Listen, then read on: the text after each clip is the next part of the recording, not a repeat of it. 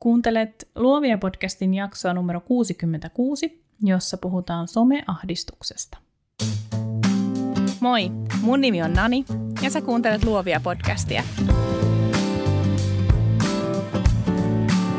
Luovia on podcast taiteesta, yrittäjyydestä ja luovuudesta, jota meistä kaikista löytyy –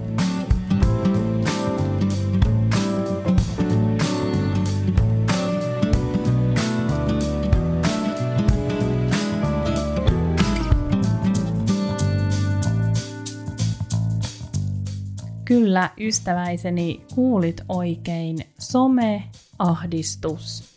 Tässä jaksossa ei puhuta mukavia, ei fiilistellä kuinka mahtava some on.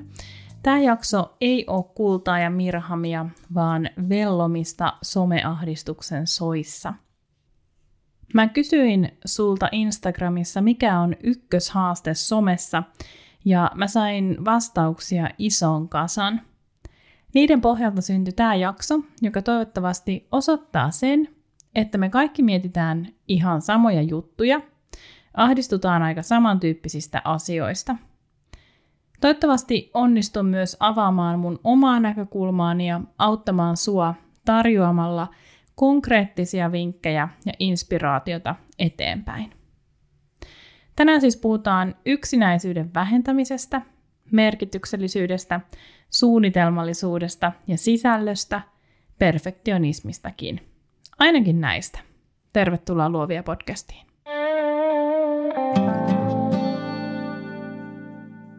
Mä kärsin someahdistuksesta kesän alussa. Siinä samalla kun pakkasin kamoja ja myin turhia pois, odottelin muuttoa ja aloittelin sesonkia. Niin, kuka ihme keksi muuttaa just sesongin kuumimpina viikkoina? Taitaa olla peilin katsomisen paikka. No, mutta anyway, someahdistus tuli. Se tulee usein just tällaisina hetkinä, kun mulla on fyysisesti paljon tekemistä. Kun aikataulut vähän sen pissii ja ne on täynnä ja mä oon pikkasen uupunut. Strateginen ajattelu auttaa tosi paljon ja se, että on somesuunnitelma, jota seurata, mutta nyt kävi niin, että mun suunnitelma loppu kuin seinään, sillä mä en saanut aikaiseksi jatkaa sitä. No, kesäkuu eteni, pysähdyin kuuntelemaan itseäni ja mä pyrin siihen, että mä en karista niitä negatiivisia fiiliksiä itsestäni pois, vaan mä kuuntelen niitä hetken, mä elän ne, mä mietin niiden perusteella toimintasuunnitelmaa. Ja mä diagnosoin mun oman tilanteen someahdistukseksi ja mä totesin, että on tauon paikka. Meidän lomareissu Ranskaan tuli siis tosi hyvään saumaan. Ja sen pari viikon aikana siellä ollessa mä tein somessa just sitä, mitä huvitti. IG-tarinoita, pari FB-julkaisua, kaikki vaan sellaista vähän kevyttä ja hassuhauskaa someviihdettä. Ilman suunnitelmaa, ilman mitään visuaalista palapeliä, ilman kirjoittamista, ilman stressiä. Ja se auttoi. Kun palattiin Suomeen ja töihin, oli someenergiat mallillaan. Musta tuntui ihan hyvältä taas tarttua Planolyyn ja Exceliin ja miettiä, mitä seuraavaksi laitetaan eetteriin.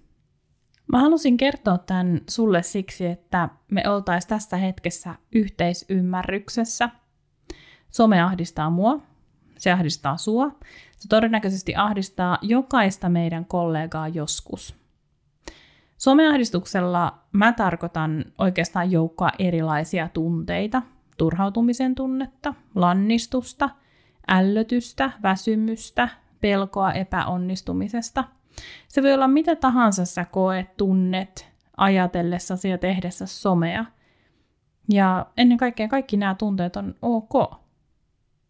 Someahdistus on yksi tyypillisimpiä aiheita, joita käsitellään mun sparrauksissa joko sellaisenaan tai ainakin muiden pohdintojen sivussa.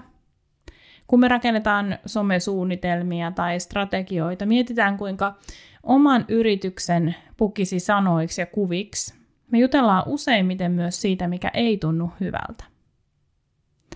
Kun mä kysyin Instagramissa teiltä, mikä on sun ykköshaaste somessa, mä sain muun muassa tällaisia vastauksia. Haluaisin jakaa asioita, mutta tietoturva ja yksityisyyden menettäminen hirvittävät. Ongelma somessa on saada hyvän näköinen kokonaisuus, joka miellyttää silmää ja palvelee asiakkaita. Väsymys. Säännöllisyys ja suunnitelmallisuus, niitä ei ole. Perfektionismi. En tiedä, mikä seuraajia kiinnostaa ja mistä osaan puhua. Itsensä tuominen tarinoihin ja kuviin, kun ne ei viihdy kameran edessä. Suunnitelman tekeminen ja se, etten uskalla luottaa ammattitaitooni. Aika tiukkaa tekstiä. Ei ihme, että some ahdistaa ja tekeminen jää tällaisten tunteiden ja asioiden varjoon. Mä mietin pitkään, kuinka näitä asioita olisi helpointa purkaa tässä, mutta en mä oikein keksinyt mitään muuta kuin sen tulta päin vaihtoehdon. Me ollaan monessa jaksossa sivuttu someahdistusta aikaisemminkin, mutta koska kertaus on opintojen äiti, mä jälleen kerran haluan aloittaa sillä, että mietitään vähän, että mistä se someahdistus saattaa johtua yrittäjällä. Ihan ensimmäinen syy on mun mielestä se, että se oman yrityksen viesti ei ole selvä. Jos se oman yrityksen viesti ei ole selvä, on hirveän vaikea keksiä mitään sanottavaa. Ja jos on semmoinen aivosumu, niin onhan se vaikeaa kirjoittaa kirkkaita ajatuksia. Lopulta tämä saattaa johtaa vertailuun ja yhä suurempaan ahdistukseen. Toinen syy someahdistukseen on mun mielestä se, että me piiloudutaan meidän luovan työn taakse. Tämä puolestaan aiheuttaa sen, että me ei oikein erotuta sieltä harmaasta massasta. Niin kun me ei erotuta, me ei löydetä vastakaikua meidän ajatuksille ja arvoille, mistä seuraa sitten lopulta turhautuminen ja väsymys. Kolmas syy on perfektionismi. Se, ettei me tehdä lainkaan, jos ei voi tehdä täydellistä. Epäonnistumisen tai nähdyksi tulemisen pelko on niin suuri, ettei me uskalleta vaan tehdä tai uskalleta sanoa, mitä me oikeasti omasta työstämme ajatellaan, mistä me haaveillaan ja mikä on meille tärkeää. Ja just nämä asiat on niitä, jotka saa mut rakastamaan somea. Jokaista mun seuraajaa, jokaista keskustelua siellä ja jokaista vuorovaikutustilannetta. Ja se, mikä on sulle tärkeää, on usein syy siihen, minkä takia asiakas valitsee just sinut. Mutta näin me ollaan taas lähtöruudussa. Jos me ei oikein hahmoteta oman yrityksen missiota, on hurjan vaikeaa puhua siitä somessa. Ja ahdistussoppa on valmis. Mulla itselläni on auttanut sen säännöllisen ja kestävän some-elämän luomiseksi oman yritysviestin kirkastaminen itselle. Minkä takia mun yritys on olemassa? Miten mä haluan palvella mun asiakkaita? Millaisesta työstä mä haaveilen? Kun mä oon onnistunut löytää nämä asiat sieltä aivosumun keskeltä, mä oon pystynyt suhtautumaan someen työnä. On siis tosi tärkeää hyväksyä se, että me yksinyrittäjät, etenkin me yksinyrittäjät, ollaan samanaikaisesti somessa julkisina yrittäjähenkilöinä, henkilöbrändeinä kuin myös omina itseinämme. Ilman strategiaa, suunnitelmaa, selkeitä viestiä somesta tulisi ainakin mulle liian rankka. Yksityisenä ihmisenä mä nimittäin karsastan sitä, että mun pitäisi asiakkaita saadakseni ryhtyä jakamaan omaa elämääni päiväkirjan omaisesti. Eihän se voi niin olla. Ei ihmiset osta sitä, kun mä keitän riisin pohjaan, vaan sen, kuinka mä voin auttaa heitä. Se, että mä keitän riisin pohjaan, saattaa tehdä musta helpommin lähestyttävän, mutta se ei ole mikään syy ostaa mun palveluita. Voi olla, että sä oot henkilö, joka mielellään jakaa omaa elämäänsä somessa. Sekin on aivan täysin ok. Silloin vaan täytyy löytää ne rajat, minkä yli ei kannata mennä, eli milloin se some saattaa alkaa kääntyä itseään vastaan. Joku vastaskin mulle tohon, että yksityisyyden menettäminen hirvittää. Mua on auttanut tää. Mieti, mitkä kolme, neljä, viisi asiaa liittyy sinuun, kertoo sinusta jotain. Mutta ne asiat olisi samalla sellaisia, jotka sä voit jakaa muille.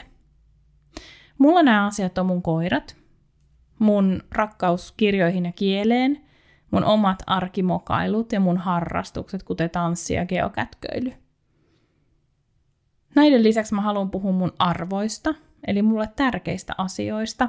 Tällaisia on muun muassa perhe, tasa-arvo, hyvä arki ja ekologisuus. Kaikkien näiden edellä mainittujen asioiden avulla mä kerron itsestäni. Mutta loppujen lopuksi aika paljon jää myös pimentoon. Oiskohan noin nyt 2,75 prosenttia minua. Loput jää live-kohtaamisiin, ne jää mun perheelle, ne jää mun puolisolle. Ja on ihan ok, on tosi ok pitää isoin osa itsestään itsellään tai näyttää se vain yksityisesti. Mieti siis, mikä on sun pari prosenttia, mitä sä voit paljastaa muille, mitkä asiat sä voit valjastaa sun yrityksen käyttöön. Mä oon tämän vuoden puolella jakanut enemmän, ottanut riskejä, kokeillut jakaa uudenlaisista jutuista jotain. Grillipizzasta esimerkiksi. Ja se on herättänyt tosi paljon keskustelua ja mä oon tosi onnellinen siitä.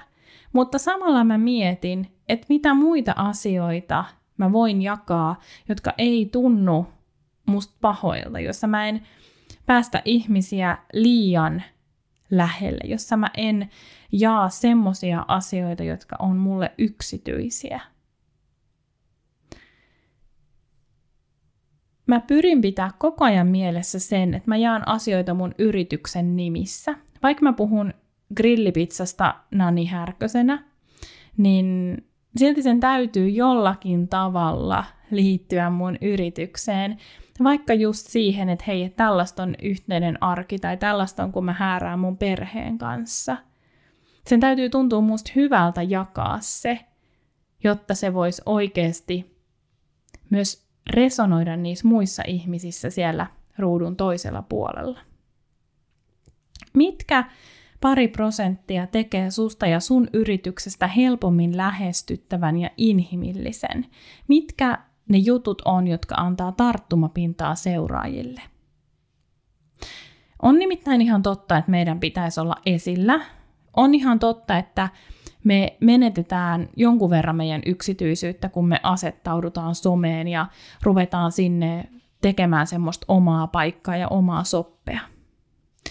Tänne pienelle paikkakunnalle muutettuamme. Mä oon jo kahdesti törmännyt ihmiseen täällä, joka tunnistaa mut somen perusteella. Se on vähän kuumottavaa ja pistää varpailleen, mutta mä yritän ajatella sitä niin, että wow, nämä ihmiset on olleet vaikuttuneita mun työstä, koska he on päättänyt alkaa mua seuraamaan ja mä oon jäänyt heidän mieleensä. Mun mielestä sen meidän esillä olemisen ei tarvitse olla esillä olemista näyttäytymisen vuoksi. Sen tulee tapahtua omilla ehdoilla, jottei se ahdista, ja samalla meidän yrityksen paras mielessä pitäen.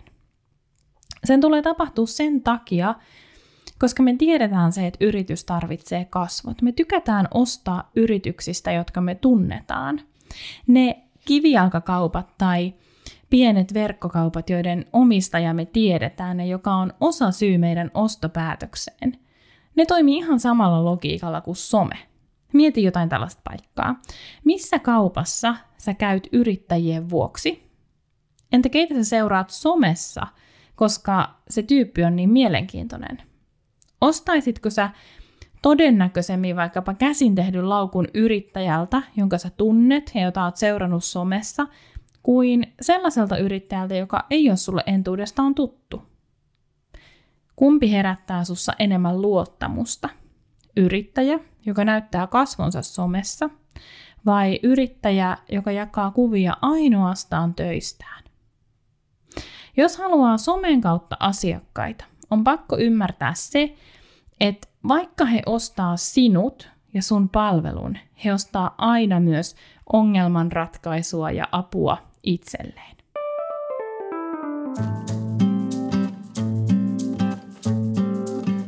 No kuinka sit voi löytää tämän oman yrityksensä viestin? Onko se sama asia kuin oma intohimo? Eikö omalla intohimolla voisi vaan puskea eteenpäin? No, se on sama asia ja se ei ole sama asia.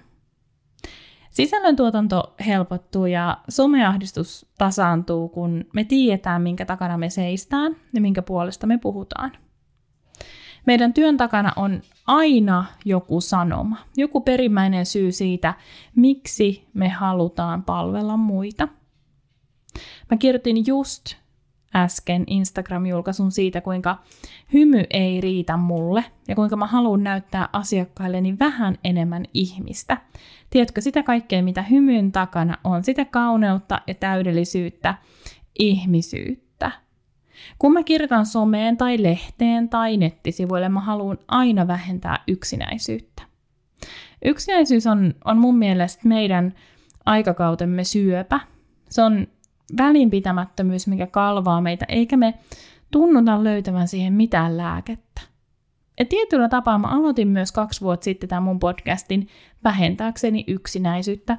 Siis osoittaakseni sen, että me yrittäjät, mikä on jo itsessään ihan kamala sana, me yksin yrittäjät ei painita näiden juttujen kanssa yksin. Että sulla ja mulla on aika samanlaiset ongelmat ja haasteet. Ne vaan ilmaantuu erilaisina eri aikoihin. Voi kumpa silloin kahdeksan vuotta sitten, kun mä jätin mun päiväduuniin, mulla olisi ollut tällainen podcast, jota mä olisin voinut kuunnella. Kun me lähdetään miettimään meidän omaa viestiä, meidän pitää olla valmiita kuuntelemaan tosi herkällä korvalla omia toiveita ja haluja. Jos sä et ole koskaan miettinyt oman yrityksesi olemassaolon syytä, sen viestiä, tarkoitusta, tässä on sulle muutama harjoitus, jonka avulla sä voit sitä tehdä. Mä kirjoitan nämä myös tonne meidän Facebook-ryhmään Luovia podcast jälkihöyryt, joten sä voit poimia ne myös sieltä, jos sä haluat tehdä nämä myöhemmin. Totta kai jaksomuistiinpanoista löydät myös tarkan kohdan, missä vaiheessa tätä podcastia tämä kohta alkaa. Ensimmäinen juttu olisi haaveilutehtävä. Pohdi ja kirjoita, millainen sun unelmien työpäivä olisi nyt.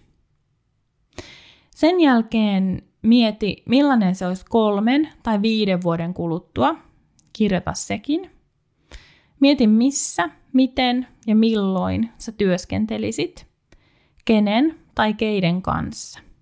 Mitä yksityiskohtaisemmin sä pystyt haaveilemaan, sitä parempi. Sä voit kirjoittaa vaikka millaisen romaanin.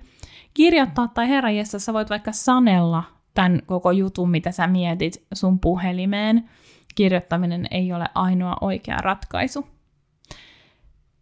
Sitten toinen tehtävä, mikä voi auttaa sua hahmottaa sun yrityksen viestin, on erityisesti, jos tuntuu, että sä haluat löytää siis jotain merkityksiä sun työstä ja sä haluat sun yrityksellä ottaa yhteiskunnallisesti kantaa tai sun sä koet, että maailmassa on jonkunlaisia epäkohtia, joita sä ihmisenä haluaisit muuttaa ja sä haluaisit valjastaa sun yrityksen myös jotenkin semmoiseen hyvään duuniin, niin tämä harjoitus saattaa auttaa sua.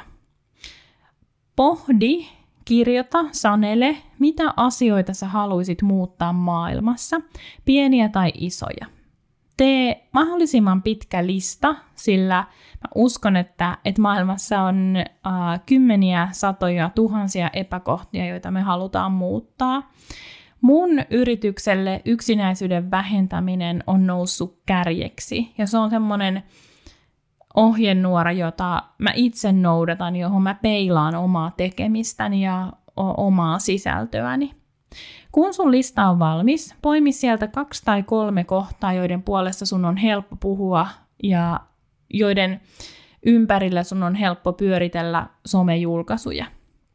Muista, ettei asioita tarvitse alleviivata, voidakseen tuoda niitä esiin. Esimerkiksi mulla se, että joku kuuntelee tätä podcastia ja ajattelee, että et jes, joku toinenkin ajattelee noin kuin mä, tai ah, ihanaa, nyt mä sain vähän tohon apua, niin se on tarpeeksi mulle siinä mun taistelussa yksinäisyyttä vastaan. Yhden ihmisen ei tarvitse tehdä ihmeitä, riittää vaan, että on se joku oma viesti ja joku asia, minkä puolesta haluaa puhua. No näitä harjoituksia mulla nyt on sitten loputtomia, mutta mä vielä sanon kaksi. Kirjoita intuitiivisesti, eli älä arvioi, älä mieti. kirjoita intuitiivisesti viiden minuutin ajan, mitä sun paras asiakas kertoo susta muille. Toki jälleen voit sanellakin. Eli mitä sun paras asiakas kertoo susta muille? Paras siis siinä mielessä, että sä haluaisit työskennellä vain ja ainoastaan hänen ja hänen klooniensa kanssa koko sun äh, urasi ajan sun unelmayrityksessä. Äh, paras myös sit siinä mielessä, että tämä henkilö ja hänen kaltaisensa auttaa sua viemään viestiä eteenpäin siitä, mitä sä teet ja mitä koet tärkeäksi. Ja vielä vika työskentely, poimi tämäkin talteen. Kirjoita, sanele, millaisena sä haluat, että sun someseuraajat näkee sut. Mihin asioihin sä toivot, että he kiinnittää huomionsa, kun he näkee sun julkaisun tai he kuulee sun nimen. Mitä asioita sä haluat, että sun työstä leviää? Mitkä jutut on se kärki joilla sä haluat, että homma menee eteenpäin. Millä sisällöllä sä haluat pysäyttää sen loputtoman scrollauksen, jota me kaikki tehdään. Tässä sä voit jälleen pitää sen sun parhaan asiakkaan mielessä, mutta myös ajatella totta kai kokonaisvaltaisemmin.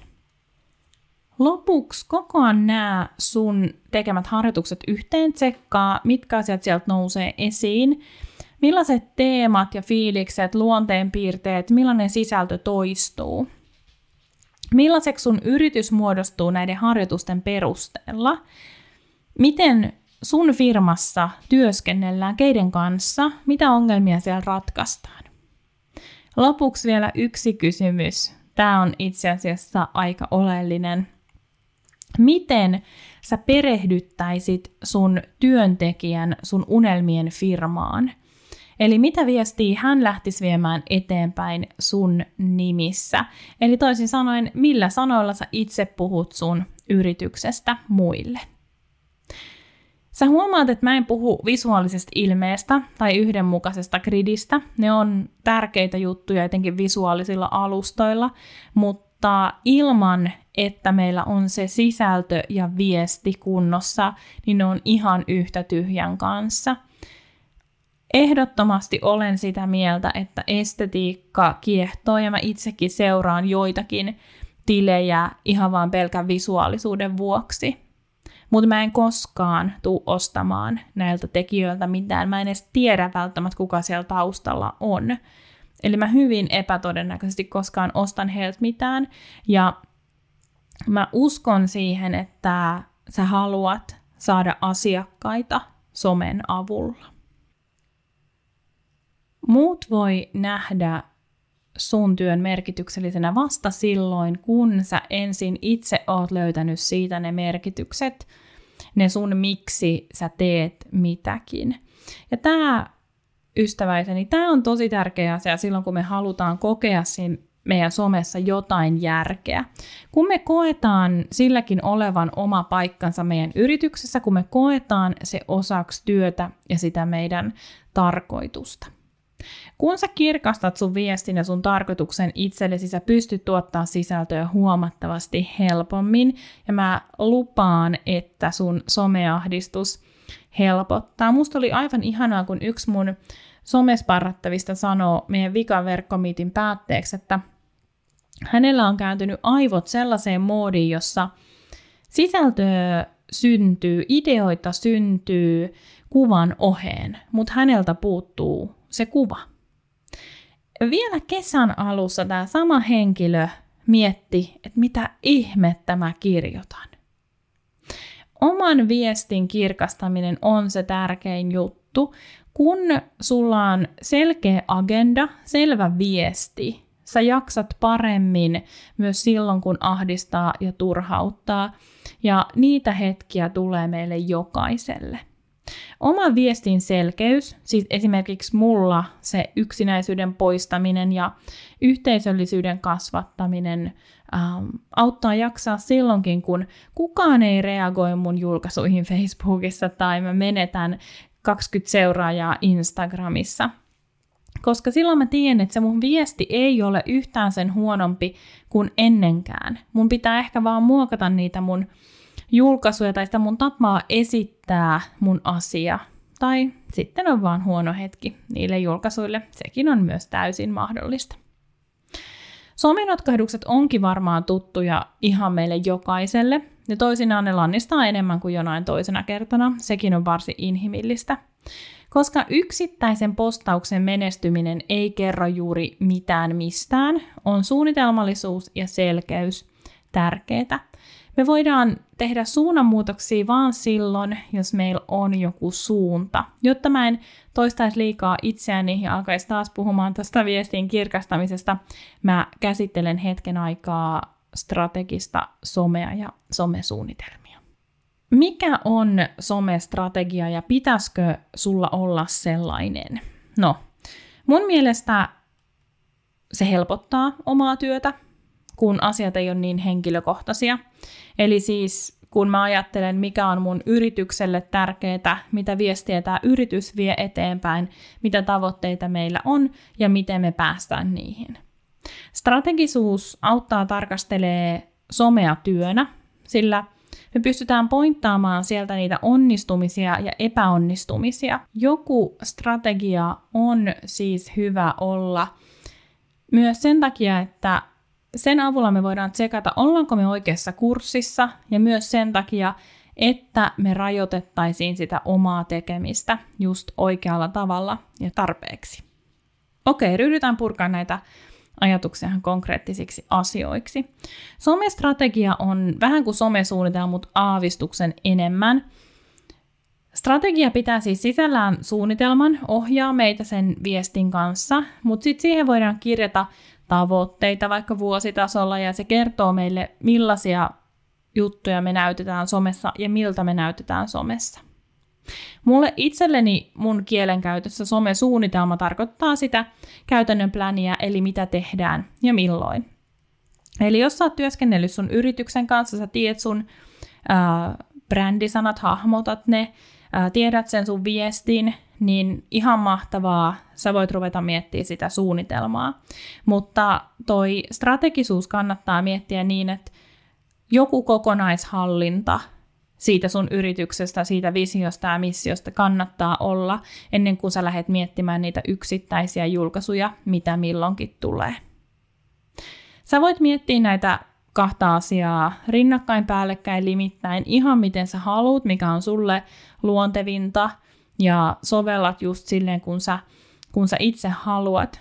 Mutta olisi kuitenkin hyvä, että sen viestin kirkastettua sulla olisi selkeästi nämä kaksi asiaa, eli mitä sä haluat saavuttaa sun somella ja kuinka sä sen teet. Ja sitten sen lisäksi, mitä sä julkaiset ja milloin, ja totta kai, miten sä mittaat sitä. Ekaksi mainittu on strategisuus, toka on suunnitelmaa.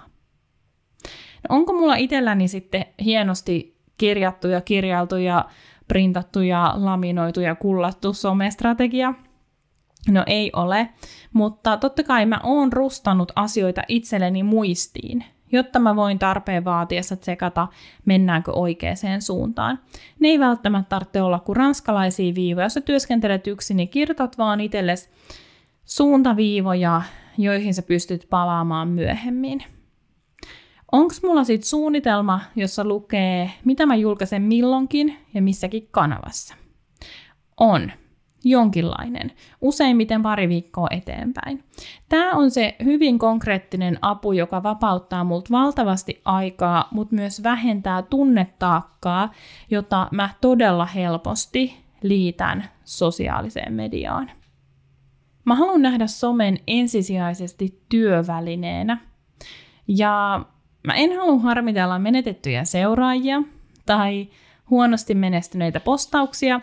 Ja sitten toisaalta mä en halua antaa liikaa painoarvoa sille, onko jossain kuvassa 20 vaukommenttia tai 300 tykkäystä. Itse asiassa musta olisi ihaninta ikinä, jos Instagram toteuttaisi sen pilottinsa ja poistaisi seuraaja- ja tykkäjämäärät julkisesta tarkastelusta ja näyttäisi ne vaan tilin haltijalle – Mä uskon, että tällä tavalla sisältökeskeisyys nousisi ihan eri rooliin, etenkin Instagramissa. No somesuunnitelman tekeminen on kokonaan toinen aihe, mutta tämä strategisuus ja suunnitelmallisuus liittyy tosi kiinteästi someahdistukseen. Ainakin mulla se on niin. Kun mulla tulee niitä kausia, että mä en ole miettinyt mun somea, vaan mä julkaisen vaan hetken mielijohteesta, mun on helpompi sohi sinne tänne ja myös helpompi ahdistua. Mä en myöskään tällaisina aikoina, mä en oikein pysty mittaamaan mun somea.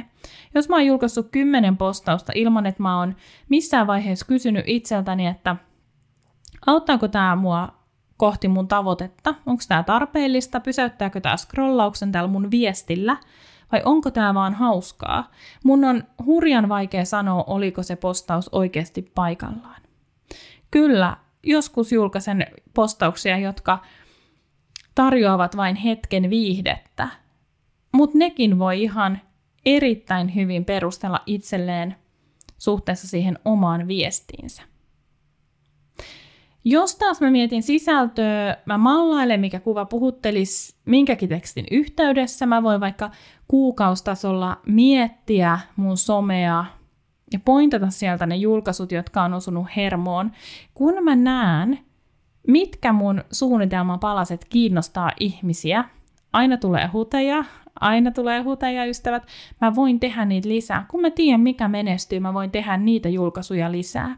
Mä voin testailla helpommin, kokeilla erilaisia juttuja, mutta mä en oikeastaan voi testailla mitään, jos mä en tiedä mihin mä oon menossa. Itse asiassa silloin kun mä teen somea ilman suunnitelmaa, mä ajaudun hurjan paljon helpommin sellaiseen kierteeseen, jossa mä huomaan myös lopulta vertailevani omaa sisältöä muiden sisältöön. Et minkä takia tolla toimii toi sama asia niin paljon paremmin kuin mulla? No ehkä siksi, että hänen sisältönsä sopi siihen hetkeen jatkumoksi kaiken muun jo tehdyn jälkeen ja hänen seuraajansa osas odottaa sitä julkaisua, kun taas mun seuraajat on saattanut vaan ihmetellä, että mitä toi härkönen horisee tuolla. Sä tiedät, että mä kärjistän nyt näitä juttuja jonkun verran, mutta mä luulen, että se helpottaa nyt sanottaa tätä mun pointtia paremmin. Tietenkään mitään orjallista suunnitelmaa ei tarvita, sulle pakko olla sellaista, mutta mä väitän, että ilman suuntaa on aika vaikea löytää perille. Pimeä laskeutuu, kännykästä alkaa loppu akku, sä löydät itses ehkä kerta toisensa jälkeen samasta pisteestä, koska oot kävellyt ympyrää koiran kanssa kaksi tuntia, joka nauttii siitä, että lenkissä tuli vähän pidempi. Ei sillä, että, että näin nyt niin kenellekään olisi voinut käydä, mutta jos sä haluat olla somessa, sä haluat, että sun yritys on somessa, niin sillä samalla ajalla, kun sä vaan sohit, niin sä voit tehdä sen suunnitelmallisesti.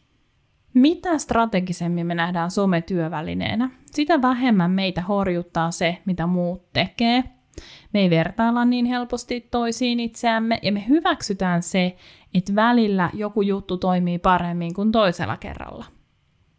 Mä oon suuri rajoittamisen ystävä osittain sen takia, että mä oon hyvin helposti addiktoituva luonne.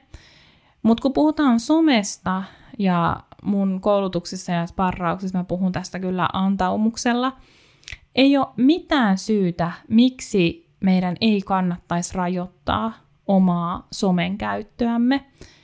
Sillä ei ole myös mitään syytä, minkä takia meidän pitäisi somessa ollessamme, eli sosiaalisen median kanavia selatessamme, kokea minkäänlaista alemmuuden tunnetta, minkäänlaista ahdistusta, minkäänlaista lannistusta, mitään negatiivista, kun me sitä selataan. Se on kuitenkin vain some. On ihan ok mykistää kollegan tili, jos itsellä ei mene nyt hirmu hyvin ja ne muiden kohokohdat menee tunteisiin. Se on ihan ok. Kukaan ei tiedä siitä. Tällä me voidaan mennä katsomaan ja juhlimaan heidän menestystä silloin, kun meillä itsellä on hyvä hetki. Mä oon aikanaan tehnyt näin ja mä voisin kuvitella tekeväni näin milloin tahansa uudestaan, jos mä huomaan liittäväni liikaa tunnetta somekanaviin – on tärkeää pysyä omien työvälineidensä pomona. Siinä riittääkin sit harjoittelemista koko ihmisiäksi. Mutta kun me tehdään omalla persoonalla töitä ja me ollaan itse framilla, meidän täytyy muistaa olla myös itsellemme armollisia ja todellakin pyrkiä olemaan tilanteiden ja työvälineiden pomona. Kun me puhutaan someahdistuksesta ja me hyökätään sen kimppuun strategisuudella ja suunnitelmallisuudella, me puhutaan samalla siitä, että some vie aikaa.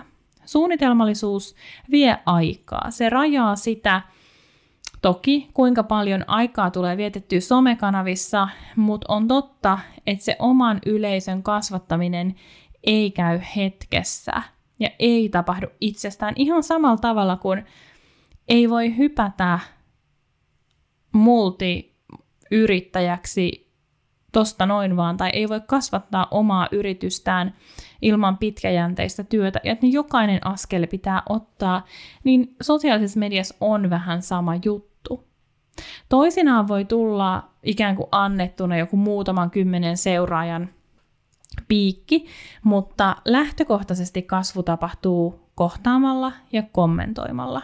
Ko, ko tai kohtaamalla ja keskustelemalla olisi ehkä paremmin sanottu. Mitä aidommin me pystytään kohtaamaan toinen ihminen somessa, sitä todennäköisempää on, että hän kokee saavansa meiltä jotain. Jos taas ihminen kokee saavansa multa jotain somessa, mun on helpompi itse tehdä sitä sosiaalista mediaa, tuottaa sisältöä, kun mä tiedän, että jes, ainakin toi yksi silmäpari tuolla tykkää siitä, mitä mä teen. Joskus sitä onnistuu tuottaa sellaista sisältöä, joka levii laajalle ja monet uudet ihmiset löytää mut. Se on aina mahtavaa. Jos näin onnekkaasti käy, silloin mä yritän aina tsekata mun suunnitelman ja sitten mä fiksaan sitä siinä tilanteessa uudestaan sen perusteella, millaisia tyyppejä mä oon saanut seuraajiksi. Mä käyn jokaisen profiilissa aina. Siitä ei kannata ryhtyä ahdistumaan, että kuinka nämä uudet ihmiset nyt sais pidettyä seuraajina. Ehkä mä en julkaise mitään, jottei nämä lähde. Jos sisältö on tasasta ja merkityksellistä heille, he kyllä jäävät, ja he on todennäköisesti tulleet sinne sen sun hyvän sisällön ohjaamina. Kommentointi, kohtaaminen, keskustelu Kaiken tällaisen herättäminen on mun mielestä se nopein ja aidoin tapa kasvattaa omaa yleisöä somessa. Siis hyvän sisällön lisäksi tietysti, tietysti sen hyvän sisällön lisäksi. Kuten tosielämässä, myös sosiaalisessa mediassa keskusteleminen vie aikaa ja energiaa. Mä melkein sanoisin, että julkaise vähemmän, keskustele enemmän. Jengi huomaa sen, jos mä juttelen heille – mutta mun ajatukset on muualla. He huomaa sen sosiaalisessa mediassa, he huomaa sen livenä. Yleisön kasvattaminen vaatii siis keskittymistä, suunnitelmallisuutta sekin, mutta ennen kaikkea inhimillistä otetta. Jokaisen luurin takana on aito ihminen keskustelemassa, sillä botit ei paljon keskustele ainakaan kovin taitavasti. Etsi, löydä samanhenkisiä ihmisiä kuin sä itse oot, Löydä heidän sisällöistään jotain merkityksellistä. Some on täynnä pintaa ja mukatäydellisiä hetkiä, mutta mä uskon, että aidolla sisällöllä voi löytää aitoja, ihania ihmisiä itselleen yleisöksi.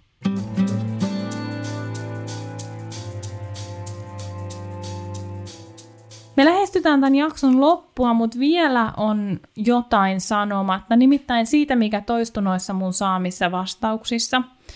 En uskalla luottaa ammattitaitooni, mistä osaan puhua, en tiedä mikä minun elämässäni olisi kiinnostavaa. Mä ymmärrän, mä todella ymmärrän, sillä mä ajattelen niin, että mun elämässä ei ole mitään kiinnostavaa. Enkä mä oikeastaan kaipaakaan siihen mitään sen kummempaa kiinnostavuutta.